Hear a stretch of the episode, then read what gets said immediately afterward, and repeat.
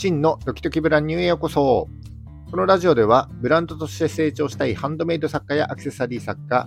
製造小売業のためのビジネス情報や知ってためになる情報をお届けしています。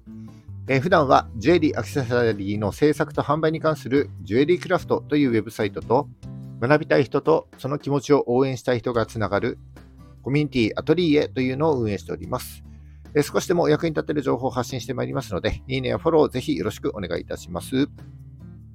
えー、にがつむいか火曜日の放送です。うん、雪がすごいですね。ここ仙台では多分ごセンチぐらいですかね、積もったんじゃないでしょうか。ニュースでしか見ておりませんけども、えー、東京都心でもかなり積もっているようですし、で、えー、交通にも影響が出ているようですので、まあ、ピークは過ぎたようですけども、路面が滑りやすくなっていると思いますので、お出かけの際は皆様どうぞくれぐれもお気をつけください。えーと、昨日の放送では販売活動の本質について、誰に何をどのようにして売るか、このみっつしかないということをお話しいたしまして、えー、その中でも誰にという点にフォーカスして詳しく、えー、お話しさせていただきました。具体的にはターゲットとペルソナ設定についてのお話になりますが、えー、これらをただ設定しただけでは無意味であって、お客様が抱えている欲求を把握して、その欲求が解決できるようなアプローチを行うことが必要だよねということをお話しさせていただきました。それで今日の話は昨日の続編になりますので、えー、昨日の放送をまだ聞いていないという方は、まず昨日の放送を聞いてから今日の放送を聞くようにしていただければなというふうに思います。えー、インスタを一生懸命投稿してるんだけども、フォロワーがなかなか伸びないとか、売り上げに結びつかない、うん、商品を作って販売活動、ブランドとして活動しているんだけども、なかなか売れないなんていうふうに悩んでいる方にとってはですね、えー、少しはお役に立てる情報をお話しできると思いますので、ぜひ、えー、参考にしていただけますと幸いでございます。えー、それではラジオドキドキブランニュー、今日も最後までお付き合いください。よろしくお願いいたします。えー、今日はお客様が抱えている欲求についての具体例として、特にですね、ジュエリーやアクセサリーに特化してみっつの具体例をご紹介した上で、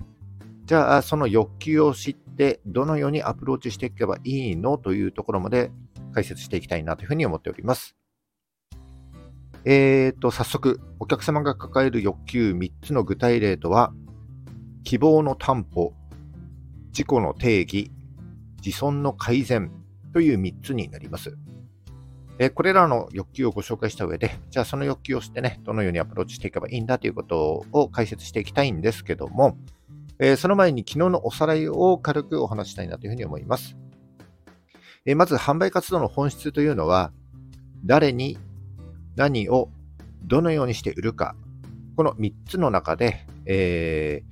誰にという点が最も重要であって、でそのためには、ターゲットとペルソナを設定する必要があります。えー、そしてそのペルソナが存在するであろうターゲット層に向けてですね、えー、まずはブランドの存在を知ってもらわなければなりませんので、インスタや エスエヌエス、ブログやウェブサイトなんかで、えー、商品やブランドの情報を一生懸命投稿しているということになるわけです。ただ、えー、そんな風に、えー、商品を見せただけではなかなか売れない。これが現実だと思います。えー、それはよく考えてみれば当然のことで、えー、お客様自身がですね、欲しいと思っていない。もっと言い換えると、お客様自身が欲しいということに気づいていない。その商品が必要なんだということに、お客様自身が気づいていないからなかなか売れないというのが、えー、理由になります。だからお客様が抱えている欲求を知ってですね、その欲求が解決できるようなアプローチを行うことで初めて、ああ、こういう商品が欲しかったとか、こういう商品、サービスを求めていたんだというようなお客様自身の潜在的な欲求に気づかせてあげることができるということになります。それで今日はお客様が抱えているその欲求について、特にですね、ジュエリーやアクセサリーに特化して、希望の担保、自己の定義、自尊の改善というみっつの欲求をご紹介した上で、えー、その欲求を知って、えー、どういうふうに、まあ、コンテンツを見せていけばいいか、作っていけばいいかということを解説してまいります。はい、えー、まずですね、このみっつの欲求についてご紹介いたしますけども、うんと販売したい商品のことも、ブランドのことも、えー、お客様自身がですね、潜在的に抱いているこれらみっつの欲求についても、お客様自身が気づいていないというのがまず大前提になります。えー、そのことに気づかせてあげるためには、どうアプローチすればいいのか、えー、どんな風にコンテンツを見せていけばいいのかといったこともですね、これからお話ししていきますけども、大事なのは、このみっつの欲求というのは、どんな商品だろうがサービスだろうが関係がないということになります。えー、ちょっとよくわからないと思いますので、まず、えー、と先ほどのみっつですね、希望の担保、自己の定義、自尊の改善について順番にお話ししていきます。えー、まず、希望の担保です。えー、これは、未来の可能性にポジティブな感情を持ちたいというような欲求になります。未来は不確定ですけども、何が起こるか分かんないけども、とにかくですね、前向きにポジティブに進んでいきたいというような欲求をお客様は潜在的に持っているということです。次が自己の定義です。自分がどんな人間なのかを明確にしたいというような欲求になります。えー、特に人間関係や、えー、私生活に変化があったときに、えー、感じやすいと思いますけども、えー、自分が何をしたときに情熱を感じて、何に対して興味関心を持っているのかというのを探求してですね、えー、充実した生活を送りたい、えー、そんな風に考えているような欲求になるかなと思います。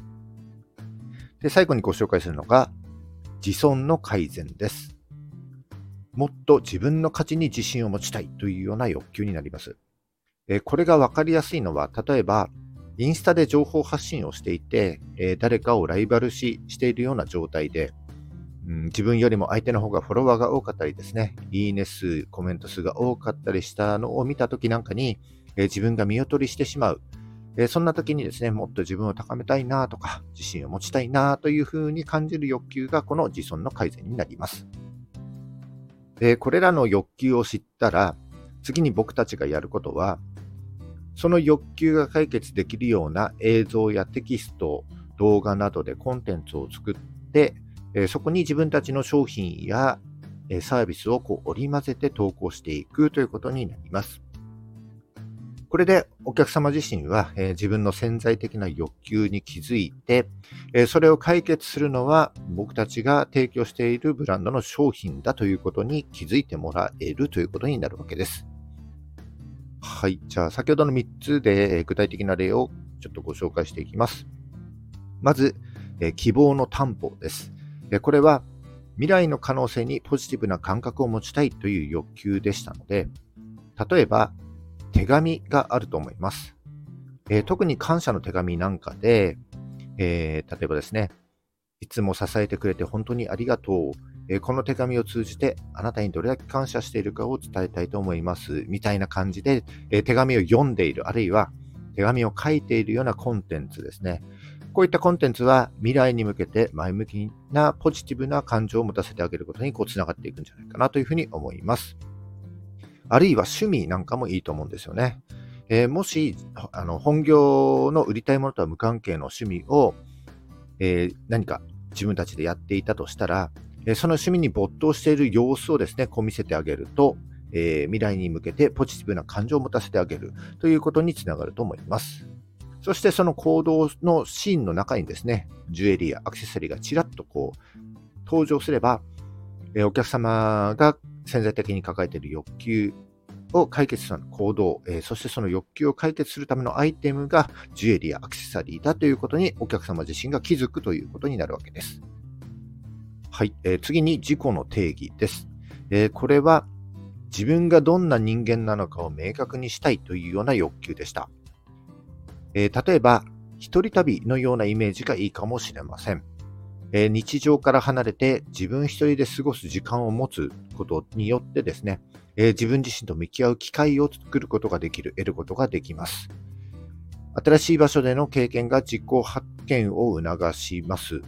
ので、えー、そんなイメージでコンテンツを作って見せてあげれば、えー、自分がどのような人間なのかを明確にしたいという欲求を解決することにつながるんじゃないかなというふうに思います。えー、あるいは日記を書くなんてのもいいかもしれませんよね。えー、ペンを持って過去を振り返る、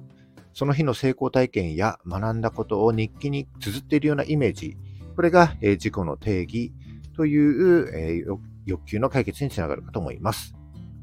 で、先ほどの、えー、希望の担保同様ですね、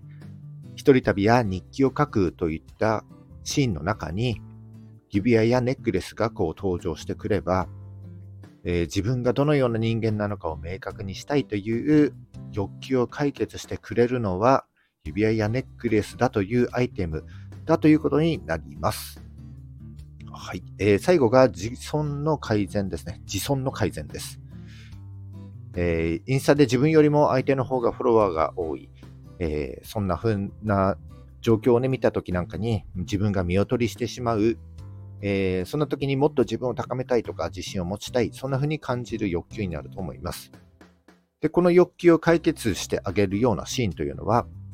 えー、成功体験を表現するなんてのがいいんじゃないかなという風に思いました。えー、例えば、まあ、何でもいいと思うんですけど、マラソンでも料理でもゲームでも何でもいいと思うんですが、最後までやり遂げた、えー、目標を達成できたみたいな成功体験がイメージできると、えー、もっと自分の価値に自信を持ちたいという欲求の解決につながると思います。そして他のふたつの欲求同様ですね、えー、その成功体験の中に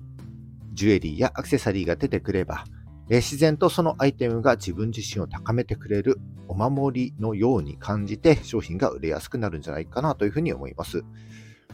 はい、以上ですね、こんな感じで、えー、お客様自身が潜在的に持っている欲求を知って、その欲求を解決する映像やテキスト、動画などを作って、そのシーンの中にちらりと商品が垣間見れるようなコンテンツ、えー、そのようなコンテンツを作っていくことで、お客様自身の欲求にお客様自身が気づいてくれて、えー、商品を認知してもらえる、そして物が売れていくという流れになりますので、えー、このお客様の欲求ということについて少し意識してみていただければなというふうに思います。えー、ただ、どれだけいい投稿、えー、どれだけいいね、お客様の感情に刺さるコンテンツを作ったとしても、えー、残念ながら見てくれる分母が少ないと当然ながら得られる結果も少なくなります。えー、そのためには投稿のターゲットというのは、えー、自分が販売したいターゲットをもっとですね、抽象化したターゲット、上位のターゲット層、えー、に向けて発信するのがポイントかなというふうに思います。えー、例えばターゲット層がシンプルなブランドイメージを重視するにじゅうだいの独身女性というのをターゲットにしているのであれば、えー、もっと上のターゲット層、にじゅうだい独身女性という層に向けて発信する。あるいは、えー、子育てが一段落して自分のために時間とお金が自由に使えるよんじゅうだい女性みたいなのがターゲットだったら、えー、子供を持つよんじゅうだい女性とこう広くですね、えー、大きくターゲット層を広げた上で、お客様が持っている欲求にアプローチしてあげるというふうにしてあげると、より広い層に見てもらうことができると思います。はい、以上ですね。今日はお客様が抱えている欲求についてみっつの具体例、希望の担保、自己の定義、自尊の改善、このみっつをご紹介した上で、その欲求を解決させるためのアイテムがえー、ジュエリー、アクセサリーだということを知ってもらうためのアプローチ方法、コンテンツで見せるべき内容をご紹介してまいりました。えー、今日ご紹介したみっつの欲求はですね、えー、実は僕の好きな本で、進化論マーケティングという本に書かれている内容から抜粋したものになります。えー、この本には、今日ご紹介したみっつの欲求以外にも、えー、全部でさんじゅうにの人間の欲求がまとめてあります。えー、今回ご視聴したみっつの方法と同じようにですね、えー、商品やサービスの販売に必要なお客様の欲求を調べてこう特定した上で、その欲求を解決してあげるような、えー、身近な行動を示して、でその行動に商品やサービスを絡めていけば、まあ、どんな商品でも売れやすくなるんじゃないかなというふうに思います。